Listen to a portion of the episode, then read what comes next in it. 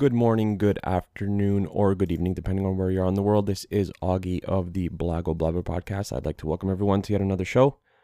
Um, a little bit of everything planned for today as well. We'll talk a little Mudryk, uh, North London Derby, where Arsenal are currently, maybe a bit of Tom Brady, LeBron, things like that. So I wanted to start off with uh, Mykhailo Mudryk uh, joining Chelsea. So for months now, we've been hearing about Mudryk to Arsenal, and it looked like the deal had uh, been all but completed, signed. And then the Ch- Chelsea hierarchy, if you will, went over to Poland uh, to talk contract, and they ended up getting the deal um, over Arsenal. So 70 million euros plus 30 million in bonuses and a contract until 2030. So seven years, seven year contract. So the 70 million, that's a large figure for a guy coming from the Ukrainian league, right? 22 years old, coming from the Ukrainian league, not one of the best leagues by any stretch of the imagination in Europe. Probably somewhere around, I think, 14th or 15th ranked league in, in in Europe alone. So he's coming from an not the best league, so to say. Um, 70 million euros is a lot to spend. Like when you consider where where they where the bidding, so to say, started. This started around like 35, 40 million, and it got up to 70. And that 30 million, I believe, is if Chelsea win the Champions League or if they win the Premier League. We'll see if that happens. And if they do, do and if they do win either one of those, I mean, paying 30 might not even look like that much, but I mean, it's a huge, huge uh, add on in bonuses. It's a lot of money. Chelsea's been splashing the cash since Boehly took over um, for Abramovich. And from what we've heard is that the wages were doubled from Chelsea versus Arsenal. So I think he was supposed to get 50 uh, 50,000 per week from Arsenal, and then he ended up getting 100k from Chelsea. Uh, in terms of the transfer, I'm not very bitter at all. Even at 40, 50 million, I was saying that's a little bit too much again from a guy coming from an not the greatest league, so to say. I thought it was a lot of money to give up. Um, and the price tag was just too high. Uh, showed that he wanted to come Arsenal, but it didn't really pan out. Like uh, when you listen or what you read on the internet, his teammates all but had him going to Arsenal, and he was supposed to start the match against Manchester United, which is this week. You know, the players were jokingly saying that, which obviously isn't going to happen now, but um, the the team Arsenal just has a a price tag that they were willing to meet, and they weren't willing to go above and beyond that. Here's the thing with that. At some point, if you want to be a serious team, a serious contender for Champions League or the Premier League, you're going to need to get rid of that. We're only going up to this certain price and we're only going to offer you this as the max wage. Like you're going to have to get rid of that stuff and you're going to have to overpay for players at some point. Now, I think giving up 72 million for Nico Pepe and then not working out, I think that's where maybe the the club kind of shied away from paying this much money for Mudryk. And that's understandable because the 72 million is a lot of money and looks like you're going to get nothing out of it, right? He's playing very good for Nice, but I just don't think that he's he's cut out for the Premier League. I think he's a great Ligue 1 player, but he just never got it going at Arsenal. He showed flashes, but that's all that he showed, right? He'd have one good game and then five where he either didn't feature or he came on and did much of nothing. So, you know, you bit the bullet on that one. And now you're you don't want to pay the necessary price for for Mudryk. And I have no issues with that since we're still kind of in that even though we are first currently, I don't think I don't think we're not that we don't believe in ourselves, but we're still not willing to go above and beyond and pay 110 120 million for euros for players or pounds whatever and i think that's fine but at some point you're going to have to get rid of that policy and you're going to have to take a big swing and if you take a look at some of the biggest transfers in premier league history Out of the top 10, I think 7 or 8 just haven't worked out. And there's a couple of them that we're still kind of waiting on like like Wesley Fofana to Chelsea, like he hasn't played much at all, right? Like it's not fair for us to say that he hasn't worked out when he's played a handful of games. So transfers like that, we're gonna have to wait for. And Antony from from Manchester United, it's only he's only been there for four or five months, right? It's not fair for us to say he hasn't worked out or whatever the case may be. Depends on where you stand on Anthony, right? There's some people who probably think he's already doing more than what they thought, and then there's obviously some people who are going to say that he hasn't really lived up to the hype. But it's we can't judge guys after four or five months of being there. And for Pepe, it's a different story, right? He's been there, he's been here for two or three years. So, like I said, it, it's fine that the team has this policy that they don't want to pay, but I think if you're, if if players are going to take you seriously, you're going to have to get rid of that sooner or later. Um, Arsenal needs to move quickly on from from this point, and I said it right away. I tweeted it out as soon as we didn't get Mudryk. We need to move on as fast as possible and identify other targets. You have to have a plan B, C, D, E, F, G.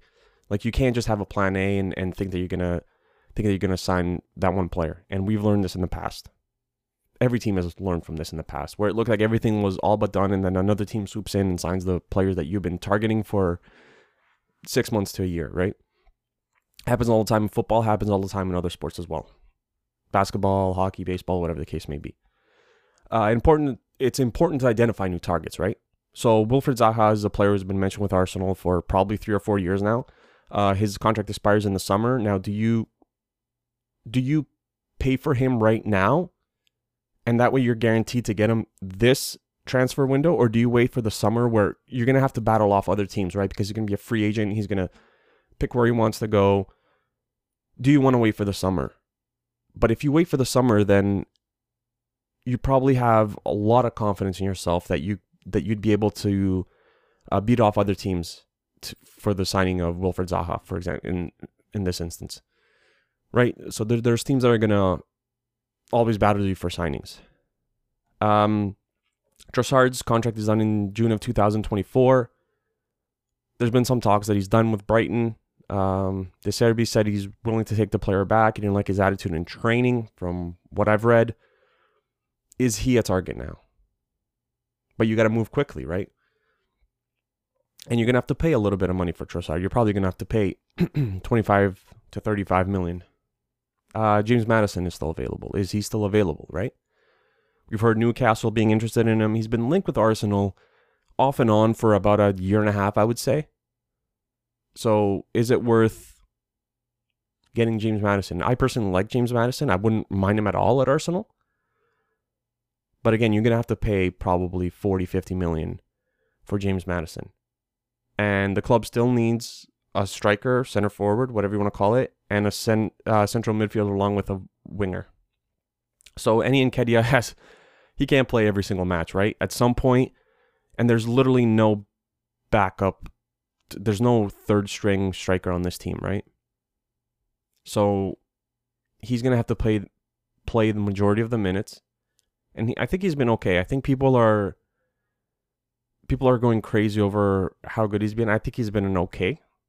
He scored some goals, and there's some that he should have scored, especially in the North London Derby, right? He had two sitters that he should have scored. So it's stuff like that that that could come back to haunt you. Those misses, and that's been the story with Eddie in his Arsenal career, right? the misses. And then a central midfielder, like we're banking on Granit Xhaka and uh, Thomas Partey to stay injury free until the end of the season. Knock on wood. Hopefully they do. But if either of them get in trouble or get get injured, we're in trouble. Which would then probably, if we don't sign anyone, which that would probably mean uh, getting Zinchenko to come into that central midfield position and having Tierney at left back. And I'm not I'm not a huge fan of that, and that's why you need to go out and and splash some cash and bring in someone who could come in as a, as a central midfielder. Now, there are talks about Declan Rice in the summer. We'll see what happens with that. I would love Declan Rice the, on the team. But as of right now, it doesn't look like that transfer is going to happen this winter. And until then, you either need to bring someone on loan or something. You have to do something. I'm just not with the with the amount of minutes that Partey and Xhaka play. I don't know if they could stay healthy until the end of the season. Again, knock on wood, they do, but I'm just not I'm not um, not too sold on it. And the winger position, right? Like maybe it'll be a little bit easier when Reiss Nelson comes back. But you're going to need someone in, in that position as well. And the last thing I'll say is don't save business for the final two, three days of the winter transfer window. Teams always do that because they're trying to work a deal and they're trying to penny pinch and all this other stuff. You can't do that. You have to get in signings. In the perfect world, if you can sign two guys in the first five or six days, which is very unlikely, I think that's the best business that you can do. If not in the first 20 days of the transfer window, you have to finish all your work. Because you're leaving in last down to the last four or five days. I don't like that. You've kind of had a month. You've had more than a month because these guys on the board are talking to other teams throughout the entire season, right? Like it's in September, October, they're talking about they're talking to other teams about signing or loaning players for, for the January transfer window, right? Guys don't management doesn't talk, start talking to teams in just January. And we always seem to do business on say business for the last two or three days, and we can't do that. We have to uh, move like a big club. Uh, London Derby. Um, Spurs completely outworked, dominating in the first half. The first goal was completely on Hugo Lloris. And he's given up two really bad goals against Arsenal this season. At the Emirates and now this one to where you have to you have to catch that ball that's whipped in by Bukayo Saka. You are a professional goalkeeper. You have to catch that ball. And I think his his time could be coming to an end at Tottenham very soon. He's retired from the national team, although he's a lot better for France. I. I I, I think. Uh, the second Odegaard goal was amazing. They just Spurs just gave him way too much space, and he's just been on a tear this season. Thirty-five million, I think, Arsenal paid for him. He's been one of the best, if not the best, players in the Premier League. And when you take a look at Norway, they have him and they have that other guy who plays for Manchester City up top, although he's cooled down a little bit. If they can, if Norway can kind of figure out the rest of their team, which they don't need too much, too many other things, they can be very scary going forward. Because you're going to have these guys for another 10 years. Right? Odegaard is like, what, 24? 23, 24? You have Erling Haaland, who's 21, 22. Literally another 10, 15 years you can have these guys for. Especially Haaland, because he plays a striker. He could probably play a lot longer. Knock on wood, hopefully they both stay uh, injury free. Norway has a really good chance of doing some really big things in the near future. Um, Spurs showed life in the second half, but Ramsdale was just outstanding. I think he made two probably three or four really big stops in that match and deservedly so one man of the match, if I'm not mistaken. Um, Spurs now 14 points behind Arsenal, and Arsenal still has a game in hand. So it's been that type of season. Uh, Spurs fans can't say that they didn't get signings in. You got Perisic, you got Kulusevski. I know Djed Spence hasn't played a lot. You still have Kane and Son who are very quiet, especially Son in this match. I think Spurs could be up against it if they don't make the Champions League for next season. Because trophyless for for I guess Kane the last I don't know how old was he when he first started playing for Spurs regular minutes like 20, 21, so close to 10 years. That's a long time to go trophyless when you're one of the better strikers in the world. And teams are going to be after him. Like Bayern Munich was already one of the teams that was interested in in him. Uh, I know Real Madrid has that so-called policy that they don't buy players over 30, but I think they would take someone like Kane, especially if Benzema decides to leave or go back to Lyon or whatever the case may be. I think that they would look at Kane. He could still have another. Th- depends on when he like. I mean, if he if he were to go to Real Madrid, he would have another three four years. Let's say he leaves this summer, he would have another three four, three to five years of really good football in him. And that would, I think, cause Son to leave as well and a co- complete restructure in Tottenham. So, yeah, uh, great result for Arsenal. Eight points ahead of Manchester City. I think this is a lot of Arsenal fans, including myself, we didn't see this coming, right? Like this is complete. And I still say to this day, even though we're first, just get into the top four. Newcastle has been outstanding this season. Manchester United has gotten their act together since getting rid of Ronaldo. Manchester City is still there. You can't sleep on them. Although this is a different City team. Like ever since this World Cup has ended, they've been they've just been different. Is it I'm trying like I was trying to look at the roster and see what the, the issues are. And is it guys just a lot of them play for big national teams. Like, you know, the Belgiums and Portugals. Is it is it their national teams underachieving and they've kind of come in with their heads held low? Like, is that what it is? I really don't know. I can't pinpoint it. This is the same team that they've had for the entire season? Is it a lot of players who are currently in their prime kind of exiting their prime and and and they're heading towards that little fall like Gundogan and and maybe De Bruyne and Mahrez and some of these other guys Joao Cancelo who doesn't even start for the team anymore Kyle Walker who's getting up there in age like is is that what it is because this team is completely different.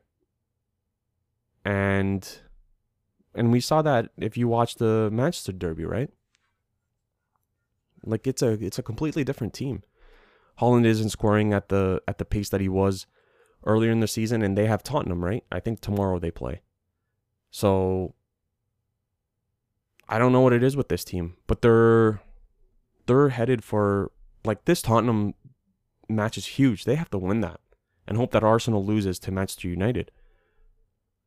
So two very important games, and it's important for Spurs as well, right? Like Spurs, if they have any chance of getting top four, they're gonna have to they're gonna have to get points from this Manchester United uh, City game, and Manchester United are rolling. They're gonna have to get these points against Arsenal to challenge them for second, right? Like there's a lot of, to challenge them for first. Sorry, like there's a lot of things going on in in a league where we thought it was Manchester City above everyone else, and then Liverpool was kind of in that second position. I didn't think Liverpool were going to be that good this season, but I didn't think they're going to be this poor. So, you know, we kind of look at Newcastle, Arsenal, and Manchester United as the teams that are challenging them. And it's been it's been a very good season, I got to admit. And I'm not just saying that because I'm an Arsenal supporter, but I mean, you had three teams who a lot of people didn't think would challenge this early, challenging Manchester City and almost dethroning them as of right now. But anyways, next topic. Will Tom Brady retire? So the loss to the Cowboys was rough. And to be fair, they weren't they weren't even good that this season. They were just fortunate to play in a really bad division where there feels like three teams are rebuilding. And they finished with an 8 9 record. Under 500. Um I can't see him going out like this and retiring after this start against the Cowboys. But who's to say it's going to get any better for him, right? Here's the thing a lot of people say, like, you know, Brady is is on the decline, but it hits a lot harder when you're a lot older. Like the decline is a lot faster when you get older. Guys might start declining when they're 30, 31, and it's, and it's kind of like a slow decline, right? like they lose a little bit of speed. Maybe they don't catch as many balls as they were the previous year. And then their targets go down and then their speed kind of goes and then they start getting injured and then and then this happens all throughout like a maybe 3 4 year span. But Tom Brady is what like 45? What if this just hits him at once and he's just not the same quarterback anymore? Like for for him, I don't think his decline is going to be slow. I think it's going to be fast. Again, he's older, right? So it's going to be a lot faster. So I don't know. I don't know if I'm a team if I would take a chance on him for for just one year. Like this is with Tom Brady, it's pretty much year to year right now, right? Like he might play next season and just not come back the following season for 2024, right? We don't know that. So I think that's the that's the interesting part about this. And like how do you look at this if you're a team? If I'm Miami, I don't know if I take a chance on him. I mean, I have that great receiving corps. I, I understand the issues with Tua and and the concussions and things like that. But I would go for a quarterback that's maybe that I can count on being there for longer than a year. So someone like a like a Carr or something. What if they could get a Rodgers? I'd be looking at guys like that. But for Tom Brady, I don't know. I would I would have I'd be shy. I'd be shying away from signing him. And he just really doesn't want to be hit. Like that interception that he threw in, in the end zone, like he just threw the ball and kind of ducked, right? Like and he plays the most he plays the most important position. You can't be afraid to get hit. And it's really starting to come to a head for him very quickly, like I said. Like very fast, he's quickly he's, you know, hit the decline. And that's what happens when you get that old, right? And Raiders is just another team that keeps coming up. So a really good running back if they can re-sign Jacobs. The receiving corps, I've talked about this in my last episode. Like you got Waller who missed some time Renfrow. You got Davante Adams who's one of the five best receivers in the league. The defense is going to need some work. McDaniels he's familiar with. Like they're, they're a team that just keeps coming up, right? That people keep talking about as a possible destination for him. Like would that work then, right? And personally, me, I think you should retire. You've won everything so many times seven Super Bowls. You're 45 years old. You've accomplished more than some players would accomplish in two careers. Right? Like it. Your kids are coming to that age where they like need you as a father, right? Like they want to spend time with you. So I think for him, he should retire. And I don't think he is. Like I said, I, I just can't see him going out like this. I think he's super competitive and he's going to want to get revenge for whatever happened this season. Where he goes, I don't know. But I fully expect him to be back next season. The last topic. Um, I just wanted to touch on a little bit of LeBron James and the MVP race.